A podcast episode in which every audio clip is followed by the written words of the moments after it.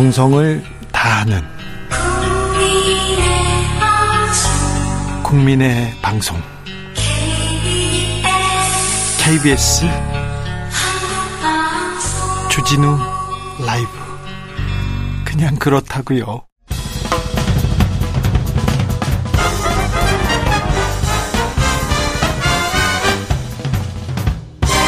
훅 인터뷰 훅 인터뷰 이어가겠습니다. 윤석열 대통령 일본 히로시마에서 G7 정상회의 아, 다녀왔습니다. 한일, 한미일 정상회담 이렇게 마치고 귀국했는데 조금 더, 조금 더 뜯어봐야 되겠습니다. 아, 의미와 성과 뜯어봅니다. 외교부 1차관을 지냈습니다. 최정권 연세대 교수, 어서 오십시오. 예, 안녕하십니까. 네. 어, 이번 2박 3일 대통령의 순방 가장 인상적인 장면은 어떤 장면이었습니까? 뭐 여러 장면 말씀하실 텐데요. 네. 저는 개인적으로 네. 우크라이나 젤렌스키 대통령이 네. 어 프랑스 국적의 전용기를 타고, 타고 왔더라고요. 히로시마에 내린 거죠. 이게 네. 약간 스토리가 있, 있는 것 같아요. 네. 한편으로는 기시다 총리 혹은 일본 외교부가 참이 대, 이 G7을 위해서 여러 노력을 많이 했다는 게 느껴져요. 왜냐하면 3월 12일 날로 기억되는데 기시다 총리가 키이우를 전격 방문해요. 예. 그리고 나서 그 당시엔 나오진 않았지만 아마 G7에 초청을 했을 거예요. 예. 그러나 여러 가지 안전 문제 등이 있으니 네. 프랑스와 공조했었던 것으로 보여요. 왜냐하면 아. 결론적으로는 네. 프랑스 국적 정부 전용기를 타고 왔으니까요. 예. 게다가 기시다 총리가 어 G7 국가의 요번 의장국이기도 하지만 우리 빼고 우크라이나를 포함해서 아홉 개 국가를 초청을 한 거죠. 많이 불렀더라고요. 뭐 한국, 호주 뭐 선진 국가니까 왔을 테고요. 네. 인도, 브라질, 베트남, 인도네시아 그리고 코모로라는 국가 있어요. 아프리카에. 아, 그래요. 이게 아프리카 연합 대표 국가이기도 하고요. 그리고 태평양 제도에 있는 쿡 어, 제도 국가 대표도 왔어요. 그래서 영어로 쿡 아일랜드라고 네네. 하는데 네. 휴양지로 알려져 있죠. 그리고 우크라이나가 온 건데 이게 뭐 우리하고 호주야 뭐 태평양의 강대국이니까 왔다고 하더라도 네. 어 인도하고 인도네시아 그리고 브라질을 불렀다는 것은 의미가 있어 보여요. 예. 그러니까 저희 21년도에 우리 대통령 문재인 대통령이 가셨을 갔죠. 때도 코로나 시절에. 우리는 코로나라는 단일 테마 네. 그리고 보건 안보 등에 있어서 우리가 당시에 매우 모범국이었기 때문에 네. 매우 큰 대접을 받았거든요. 예. 자리 배치에 있어서도 뭐 확연히 어그 당시 의장국이었던 네. 그 영국 총리 바로 옆에 있었던 것으로 기억되고요. CNN, BBC 봐도 문재인 네. 대통령 가운데 딱 앉아 있었어요. 그리고 쉬, 쉬는 시간마다 모든 정상들이 우리 당시 대한민국 대통령한테 어떻게든 대화를 하려고 했었던 것으로 전 기억하고 있었어요. 예. 근데 이번에는 아무래도 기승전 우크라이나로 보여요. G7은. 아, 이번에는요? 그렇기 때문에 러시아에 대한 강력한 언어가 나왔고 예. 그렇기 때문에 중국에 대해서 견제적인 발언이 나왔고 예. 그러나 이 G7의 공동 선언문을 전 유심히 볼 필요가 있다고 봐요. 네. 우리 보통 국제 정책에서 보편적 가치, 뭐 국제 질서 뭐 네. 이렇게 얘기하는데 G7은 세계에서 민주주의 국가이면서도 경제적으로 부유한 나라의. 일종의 VIP 클럽이죠. 예. 물론 이 강대국 수준으로만 따진 수준으로 따진다면 G7은 큰 의미가 예전보다는 없어지죠. 왜냐하면 중국이 빠졌잖아요. 네. 예. G2라고 하는. 예. 근데 이 사람들이 가서 우리 21년도 당시에 가서 보니까 자기네들끼리 모여서 국제 규범을 만들고 얼종의 그한 해의 국제 경제 방향성을 세, 톤 세팅을 하고요. 그리고 가장 중요한 것은 여러 나라의 보편적 아젠다에 대해서 일종의 합의된 선언문을 만들더라고요. 이번에도 그런 공통된 예. 아젠다가 있었습니까? 이 공동성명이 40페이지고요. 예. 60항으로 되어 있어요. 그 뭐 거기서 북한 얘기만 했을 리는 예. 없어요. 저희는 예. 북한 얘기만 뉴스에 다루고 있지만요. 시작이 우크라이나. 우크라이나. 뭐 우크라이나 뭐 러시아가 뭐 침공한 거 당연히 규탄했고요. 예. 그다음에 군축 비핵 확산을 두 번째 항에 두었다는 비핵화. 것이 예. 를둔 것입니다. 특히 비 NPT 체제를 지켜야 된다라는 거에서 네. 잘 읽어보니까 국가들이요 예. 어, 자체 핵무장은 꿈도 꾸지 말아라. 네. 라고 해서 요거는 약간 우리한테 에코가 있어 보이고요. 예. 뭐 인도태평양 얘기했고요. 글로벌 경제 금융 이야기했고 또한 기후 변화에 대해서 상당량을 할애하면서 국가들이 그 몇 년 전에 어 공약했었던 네. 탄소 감축에 대해서 네. 어, 확실히 지켜라고 했습니다. 이거는 예. 우리 우리 환경 분야의 사람들이 한번 좀 주목했으면 좋겠고요. 예. 뭐 그다음에 clean 에너지, 신경 신나 재생 에너지의 중요성 이야기하면서 이 환경 보호, 기후 변화의 대응이 매우 중요하다는 것이 한 10여 페이지가 할애가 되어 있습니다. 신재생 에너지에 네. 원전이 들어갑니까? 아, 그것은 제가 보지 못했습니다. 네. 다만 이제 어 교육 디지털 뭐 과학기술 얘기했는데 젠더 부분이라고 해서 예. 소위 여성의 그리고 네. 성의 다양성을 존중해야 된다고 하면서 두 가지를 짚었더라고요. 예. 그 여성 인권 강화돼야 된다. 예. 그리고 두 번째는 직장이나 공공 영역에서 여성 참여 매우 강조돼야 된다라고 네. 했어요. 이것도 상당히 우리에게 좀 여러 에코가 있어 아니 그러니까 보이죠. 우리가 좀 다 새겨 들어야 될 부분이 네. 많네요. 그다음에 뭐 초국가 문제, 범- 반부패, 뭐 언론 자유 이렇게 나와 있는데 그리고 나서 50항부터 지역 문제라고 해서 중국 그리고 북한, 네. 미얀마, 아프가니스탄, 시리아 등등 국제 문제를 하나하나씩 짚어줍니다. 네. 이제 중국 문제는 지금 우리가 보통 우리가 합의문 같은 거 나오면 행간을 잘 읽어야 된다는데 이건 행간을 읽을 필요 없다고 좀 봐요. 있는 그대로 읽으면 좋겠어요. 네. 뭐라고 했냐면 어, 중국과 적대적인 관계를 하고 싶지 않다. 아 그래요? 우리는 중국을 해치려고 하는 것이 아니다. 네. 그동안 중국과 decoupling을 하려고 했던 것도 아니다. 즉 중국과 네. 분리하려고 한 것이 아니라 우리는 중국과 de-risking. 네. 뭐냐면 어 모험을 완화하고 싶다. 네. 위험을 완화시키고 리스크를 어, 다운시킨다. 다운시킨다. 그런데 예. 저 얘기가 있고 조 바이든 대통령이 중국에 화해 메시지를 또 던졌잖아요. 이게요. 어 미국은 분명히 중국과 관계를 관리하려 할 겁니다. 예. 두 가지 측면에서 볼 수 있는데 이제 G7의 이 성명서에도 그 구도가 나와 있다고 예. 봐요. 왜냐하면 G7 성명서의 가장 중요한 우크라이나 문제를 이야기했다고 아까 말씀드렸잖아요. 근데 52, 51항부터 52항의 중국 이야기를 하면서 그 중국 부분의 맨 마지막에 어떻게 끝나냐면 중국 너 러시아한테 압박을 좀 가해서 예. 이 우크라이나 문제가 끝나게 예. 중국 나름의 역할을 해 주길 바래라는 그런 문항이 있어요. 예. 즉 뭐냐면 중국의 지정학적, 정치학, 정치적 역할에 대해서 G7 국가가 recognize, 인정했다는 것을 의미할 뿐만 아니라 예. 이대로 공급망과 지정학적 문제에 대해서 중국과 각을 세우면 어렵다는 것이죠. 이렇게 나온 근거는 두 가지를 보고 예측할 수 있었습니다. 네. 하나는 몇 주 전에 어, 어, 미국 백악관 안보보좌관인 제이크 설리반하고요. 네. 그의 카운터파트인 왕이 판공 주임이 예. 어, 비엔나에서 만나서 양국 관계를 협력할 건 협력하고 경쟁할 건 경쟁하되 이 상태로 가면 안 된다라는 모종의 예. 그러나 공개된 회담을 가졌습니다. 아 그래요. 그리고 사실 블링컨 어, 국무장관이 네. 왜 중국의 뭐 소위 스파이 풍선 때문에 그 예전에 cancel한 적이 있었는데 아마 가게 되면 네. 어 저는 괜찮을 거 보고요. 바이든 대통령도 이번에 그 중국 갖고 대화할 거야 안정적이 될 거야 그렇죠. 얘기했어요. 우크라이나 전쟁이 길어지면 길어질수록 미국과 중국이 부담이 될 겁니다. 예. 왜냐하면 지금 미국이요. 장, 지난 4월까지 354억 달러로 우크라이나에 소위 무기 금융 지원을 했습니다. 이게 야. 우리나라 돈으로 얼마냐면 46조 8천억입니다. 아 46조요. 8천억이요. 예. 근데 이게 길어지면 길어질수록 더 들어가겠죠. 더 들어갈 거죠. 네. 근데 내년에 미 대선이 있어요. 예. 그러니까 미국 국민들의 입장에서는 이 전쟁 어떻게 할 거야? 예. 이만큼의 세금이 우크라이나에 들어가 라는 거거든요. 예. 즉 가치 외교라고 하는 것하고 실리 돈에 가는 문제가 부딪히면 부딪힐수록 국내 정치가 개입하게 불리하죠. 되죠. 예. 그러면 유권자를 상대해야 되는 정치인은 실리로 들어갈 수밖에 없습니다. 아까 인도 케이스도 그렇고 인도는 러시아에 대한 제재가 있지만 나는 그 러시아하고 거래하고 어 그리고 교류할 거야라고 예. 했고요. 인도네시아는 어 작년에 G20 의장국으로서 그 흑해의 곡물 협정 있지 않습니까? 흑해 부근에 그 우크라이나산, 러시아산 그 밀이 안전하게 수출될 수록 협정 맺은 게 있으나 인도네시아가 G20 의장국으로서 그거를 그 조정을 했던 국가예요. 예. 그러니까 또 이들 국가는 전쟁이 났었을 때 러시아를 하나도 비판하지 않았습니다. 예. 제가 드리고 싶은 말씀 뭐냐면 미국과 중국이 만약 관계 설정을 리세팅해서 네. 조정하게 될 경우 우리는 가치 외교만 앞세워서 네. 어 중국과 러시아 지금 불편한 사이인데 네. 마치 우리가 맨 앞에 뛰어가서 깃발은 들고 네. 같이 같이 민주주의 인권 힘에 의한 현상 변경 반대했는데 그들이 뒤에서 밥 먹고 악수하고 있으면 우리도 되게 뻘쭘해지죠. 우리만 좀 밉상되는 거 아닌가 걱정이네요. 제가 드리고 싶은 말씀은 우리 통상 가치 외교 중요하죠. 예. 민주주의 인권 다 중요한데요.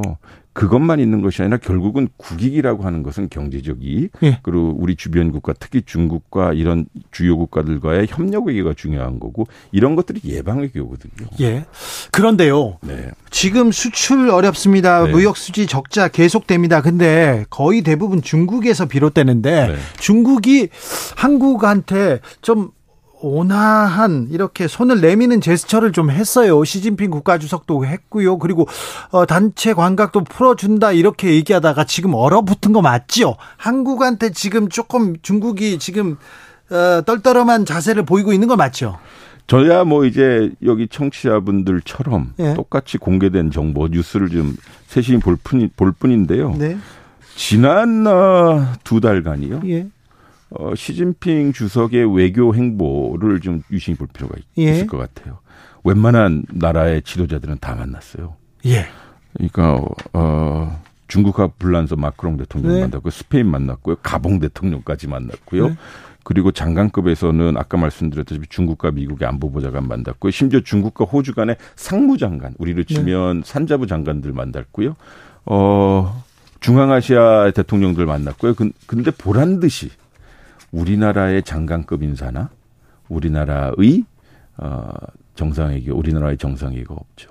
주변국 국- 국가원 수를 어제도 만나고 계속 만나고 있습니다. 근데 우리나라하고는 지금 안 만나고 있네요. 이거 그러니까 유럽도요. 지난해 가을에 나토 여름이었던 것 같은데 음. 지난해 여름에 나토 회의하면서 중국을 소위 도전자로 규정해 놓고 앞으로 쫙 달려갔단 말이에요. 예.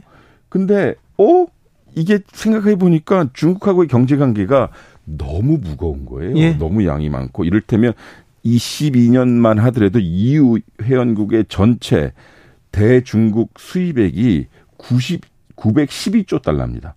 제가 한 우리 원으로 네. 계산하기 알겠어요. 계산하지 못했고요. 네. 중국으로부터 335조를 수출합니다. 네. 그러니까 뭐냐면 중국 유럽 국가의 비즈니스 리더들은 네. 아, 이대로 가면 안 된다. 네. 안 그래도 코로나 이후에 유럽 경제 힘들어 죽겠는데 네. 아, 이런 식으로 중국과 이렇게 경제 관계를 가면 결국 어떻게 할 것이냐. 그래서 이거죠. 독일이 프랑스가 계속해서 어, 지금 중국에 쫓아갔던 이유가 거기에 있는데 우리도 네. 조금 풀어야 될 텐데 우리도 실용적으로 우리도 좀 교역해야 되는데 이거 걱정.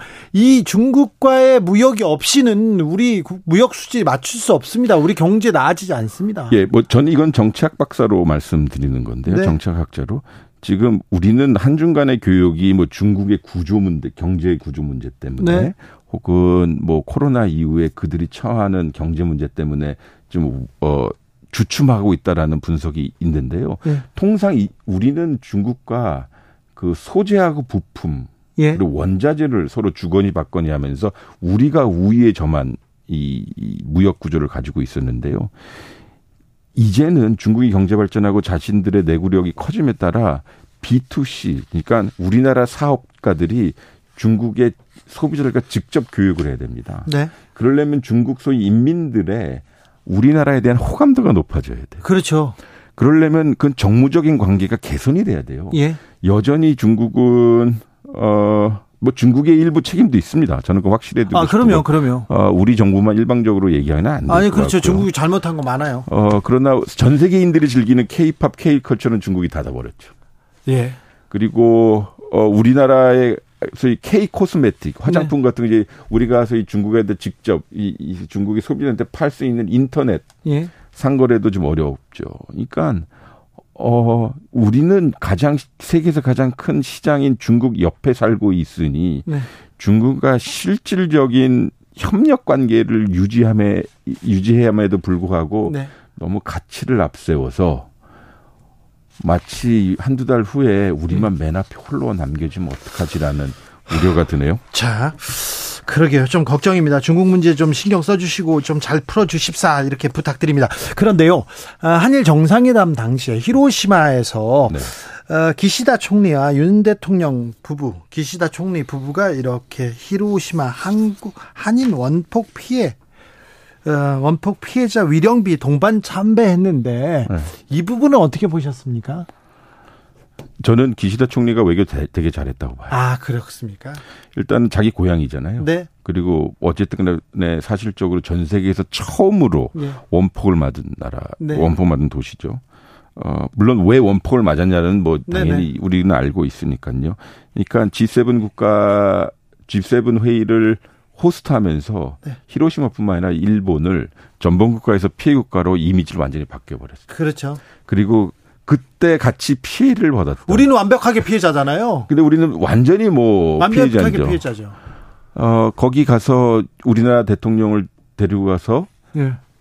아무 성명이나 발언 없이 그냥 어한 장면을만 보여준 거죠.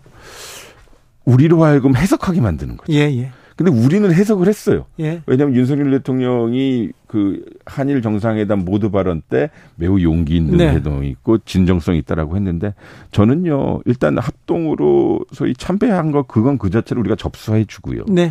뭐 진일보 됐다라는 선에서 마침표를 찍고요. 예. 근데 거기다 대고 우리가 너무 과도하게 예. 메시지를 붙여서 예. 어, 그 의미를 너무 인플레이션 시키지 않았으면 네, 알겠습니다. 네, 저희 정치자들 다 알아들었습니다. 네. 저 이것도 물어볼게요. 음, 지금 후쿠시마 오염수 원전 시찰단이 일본에 도착해서 이 일정을 시작했습니다. 문재인 정부 때도 방사능 오염수에 대한 원칙이 있었을 텐데요. 저는요, 이거는 처음 말씀드릴게요. 네. 어, 당시에 우리가 요구했던 것은 현장의 시찰 이런 것보다는요. 네. 어, 도쿄 전력 네. 혹은 일본 정부로 하여금 raw 데이터, 네. 데이터를 내놔라. 아, 검증한 데이터를. 네, 데이터를 내놔서 우리도 소위 시료 채취를 하든 무엇을 하든 간에요. 네. 우리도 검증해야 된다. 데이터를 가지고 있으면 네. 그것이 IAEA를 경우에서든 아니면 직접 우리에게 내놓든 간에 네. 그것이 데이터를 가지고 우리 나름대로 분석을 해보면 네. 투명성이 높아질 거 아닙니까? 예? 이, 이 후쿠시마의 그 시찰이 됐든 검증이 됐든 간에요. 중요한 것은 일본의 플레이북 위에서 지금 놀게 됐던 것입니다. 네. 즉 뭐냐면 그 용산에 있었던 한일 정상회담에 기시다 총리의 당시 발언이 뭐였냐면 시찰단을 수용하기로 했다. 받아들이기로 했다는 거예요. 일본의 제안을 네. 우리가 받아들인 거네요? 아니죠. 한국의 제안은 일본이 받아들인 경우이 됩니다. 아, 그렇게. 시찰단을 받아들이게 된 겁니다. 네네. 사찰단도 아니고요. 예. 검증단도 아니고 그런 면을 보면 우리는 요 시찰단만큼만 소위 제한하게 된 거고. 예. 일본은 그것을 받아서 자기네들이 원하는 그림을 소위 데몬스트레이트 보여주고 네. 싶은 것이고 네. 우리는 거기에서 투명성이 좀 부족하게 된 것이고 예. 그렇기 때문에 우리는 그걸 가지고 뭐 괴담 논란으로 우리 서로 우리끼리 지지고 볶게 되는 거거든요. 우리가 지금 뭐 그걸 네. 검증해주고 네. 우리가 지금 이렇게 네. 증명해줘야 되는 그런 상황이에요. 그러니까요. 그러니까 일본이 제가 다시 말씀드리지만 전혀 저는 친일적인 인물도 아니지만 제3자적 입장에서 보면 기시다 총리가 정말 귀신같이 외교를 했다. 그런데요, 한일 정상회담 이번에 네. 세 번째 했는데 첫 번째도 두 번째도 세 번째도 일본이 많이 얻는 것 같고요. 우리는 좀 돌아보면 조금 서운하고 아쉽고 막 그러다 자존심 상한다 이런 분들도 많고요. 그래서요, 일본을 대할 때는 때론 일본 사람들이 제일 무서워하는 게 그거더라고요. 꿍하니 침묵하고 예. 어 눈만 꿈뻑꿈뻑 뜨는 그래서 우리 원칙만 이야기하는 거예요. 예. 우리는 민주주의 국가이기 때문에 대법원이 판결한 것을 어길 수가 없어. 예. 그래서 대법원 판결 혹은 소위 법리주의 헌법을 어긴 사, 대통령을 우리는 탄핵까지 시킨 정부야. 예. 혹은 국가의 예. 시민들이 있었어라고 이야기하면 전 세계 민주주의를 가진 국가들은 다 이해합니다. 그래서 일본이 네. 지난 정부 때는 그래서 우리가 뭐 또 뭐 배상도 하, 어떻게 할게 우리가 어떻게 할게 그런 진전이 예. 있었다면서요. 예. 근데 모르겠습니다. 그 대승적 판단과 네. 어떤 미래를 보고 네. 삼권 분립과 저기 피해자와 유족분들의 마음에 상처를 주시면서까지 그런 결단을 했는지요? 그렇게요. 저는 그래서 일본을 대할 때는 매우 냉정하게 돼야 됩니다. 저는 일본은 사회나 경제, 학술 영역은 매우 친밀합니다. 예. 그러나 소위 과거 영역이나 현안 부분에 있어서는 매우 진짜 일본 사람들이 속이 터질 듯만큼 예. 우리가 숙고하고 숙고해야 될 거라고 생각합니다.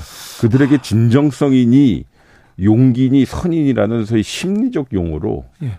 우리 국내적 뭐 국내 정, 정쟁의 어 정쟁을 위해서 그런 단어는 안 쓰고요. 매우 냉정히 됐으면 좋겠어요. 자, 전 분야 한- 하나만 여쭤볼게요. 한미일 정상회담이 있었습니다. 그런데 조 바이든 대통령이 자, 워싱턴에서 한번 더 보자 이렇게 네. 얘기했습니다. 지금 한미일이 이렇게 계속 얘기하고 또 네. 한 걸음 더 나아가자 이게 하는 부분은 어떤 부분입니까? 그 북한 협력, 그러니까 네. 북한의 대응, 네. 북한을 대응하기 위한 군사적 뭐뭐 예. 조치라고 쓰고 예. 중국에는 소위 인도 태평양의 안정 결국은 중국 문제가 아닌가 싶어요. 왜냐하면요. 네. 한 한국과 미국, 미국과 일본 사이에는 치명적으로 차이점이 있습니다. 어떤요? 한국과 미국은 연합사라는 군사 체제가 있어요. 예, 우린 묶여 있어요. 미국과 일본은 연합사가 없더라고요. 근데 예. 일본이 그걸 되게 부러워해요. 뭐냐면 저도 뭐 여- 우리 전시작 정권 빨리 환수해야 된다라고 주장하는 사람이지만 한편으로 현장에서 보니 네. 이 북한 관련된 정보와 첩보는 네. 정말 수준 높게 미국과 한국이 예. 공유하더라고요. 있다면. 일본은 없어요. 그래서 일본이 계속 그걸 부러워한다. 그러니까, 그러니까 일본이 정보 정보하는 이유가 그거죠. 예. 게다가 미사일은 가장 이, 민감한 때가요 발사 준비할 때거든요. 예. 그리고 부스팅 발사한 단계고요. 네. 우리 입장에서는 일본 열도 넘어가면 상황 종료 아니. 그렇죠. 근데 일본은 그걸 못 봐요. 왜냐하면 지구는 둥그니까. 예, 예. 레이더는 예. 앞에 직, 있어요. 아, 직선으로만 나가니까요. 예. 근데 우리는 잘 봐요. 예. 상당히 잘 봐요. 네. 그래서 그것들을 좀 많이 보고 싶어요. 우리는 한미 간에 예. 연합 연합사를 하고 있기 때문에 그 실시간 공유가 되거든요. 네. 근데 일본은 그걸 되게 부러워하더라고요. 아니 그런데요. 일본은 믿을 수가 없어요. 그렇게 생각하는 국민들이 많습니다. 그래서 군사 정보 이거는 이렇게 교류하면 안 된다. 이렇게 다 다 이렇게 공유하면 안 된다. 이건 이명박 전 대통령도 못하던 일 아닙니까? 예. 그러니까 보편적으로 우리 요새 보편적인 얘기 좋아하니까 네. 보편적으로 어떤 나라가 나에게 위협이 되려면요. 네. 나의 영토 주권을 부정하거나 예. 나의 과- 우리가 과거를 부정하거나. 과거를 부정하거나 네. 우리 정체성을 부정하는 거거든요. 네. 영토적 정체성, 나의 역사적 정체성인데 뭐 그런 이유로 일본을 믿을 수가 없어요. 라고 주장하죠. 소위 우리 대법원 판결로 인한 소위 강제징용공의 예. 문제를 가지고 예. 한국은 거짓말을 하는 나라고 전 세계에 얘기했고 그것을 가지고 우리를 소위 반도체 부분에 대해서 징계를 한, 네. 소위 보복을 한 나라라고 하면서 우리를 안보적으로 믿을 수 없다고 했거든요. 예. 그런 걸 보면 아, 일본에 대해서는 매우 냉정할 필요가 있어요. 그렇죠. 그리고 그들이 그 당시에 왜 그랬냐라고 판단했었을 때 아마 한일 관계 문제를 가지고 자신의 정치적 입지를 예. 강화하려고 했던 것 같아요. 왜냐하면 예. 그 당시 아베 정권이었는데 네. 되게 여러 가지로 어려웠거든요. 그러니까요. 일본은 정- 국내 정치가 어려울 때마다 전쟁을 일으키거나 그 전에는 북한을 때렸어요. 그러다 이제 한국을 때리는 입장이었습니다. 그런데 그래서 기시다 총리의 그 국내 지지율이 윤석열 대통령이 동경 갔다 오신 네, 이후로 계속, 올라서 아이고, 참. 50% 이상이죠. 그런데요. 네. 아니 좋다고요. 일본이 갖고자 얻고자 하던 군사 정보 줬다고 보자고요. 음. 네. 그럼 우리는 뭔가를 받아내야 될 거 아닙니까? 아, 저는 그 질문에 100% 동의하는데 그걸 다시 거꾸로 생각해 보면요. 예. 오케이. 북한 문제 다루는 데 있어서 한반도 평화를 구축하는 데서 한일 간의 혹은 한미일 간의 협력이 네. 지금 한미 간의 협력보다 무엇이 나은지 우리가 역산을 해볼 필요가 네. 있겠죠. 예. 무슨 뜻이냐면 특히 군사 부분은 이런저런 영토와 정체성에 대한 문제가 있으니 예. 과연 국민들이 수용할까? 그렇다 수용하지 않더라도 설득해 나가면서 해야 되는 것이 어, 북한 문제 해결하는데 참 도움이 될 거라는 걸 보여줘야 되거든요. 네. 단 제가 현장에서 경험했던 한 군사적으로나 예. 들별 도움이 없는 걸로 알고 있습니다. 알겠습니다. 네. 기시... 기시- 상황을 복잡하게 할 뿐. 알겠습니다. 기시다 지지율 언급해가지고요. 저희 공정한 KBS에서는 조사 개요 알려드립니다. 요미우리 신문에서 네. 지난 20일에서 21일 여론조사 실시했습니다. 기시다 총리 지지율 56%로 집계됐습니다. 아, 윤 대통령을 만날 때마다 기시다 총리가 뭐 보약을 먹는 것 같다 이런 얘기도 합니다. 여기까지 듣겠습니다. 예, 고맙습니다. 최종건 연세대 교수였습니다. 내일은 명품 외교다, 대승 외교다 이렇게 주장하는 국회 외통위 소속 국민의힘 윤상현 의원 연 연결해서 아, G7 외교 성과 들어보겠습니다. 정치 피로, 사건 사고로 인한 피로, 고달픈 일상에서 오는 피로. 오늘 시사하셨습니까? 경험해 보세요. 들은 날과 안 들은 날의 차이. 여러분의 피로를 날려줄 저녁 한 끼 시사. 추진우 라이브.